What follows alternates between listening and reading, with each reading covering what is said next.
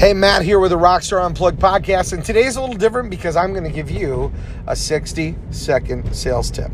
And it starts now. Listen, sales isn't about pushing something on somebody. It's not about convincing them to buy something that you want to sell or something that they don't need.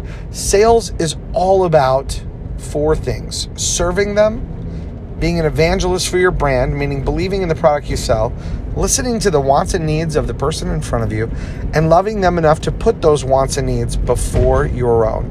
If you serve people, believe in what you sell, listen to their wants and needs, and love them enough to make sure you always keep their best interest in mind, you're going to be an absolute rock star sales professional.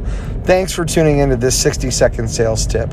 If you like what you hear, please share this with other people and encourage them to tune in too. No matter where you're at in your business or your life, you're just one moment away. So go out there and make your day and someone else's amazing.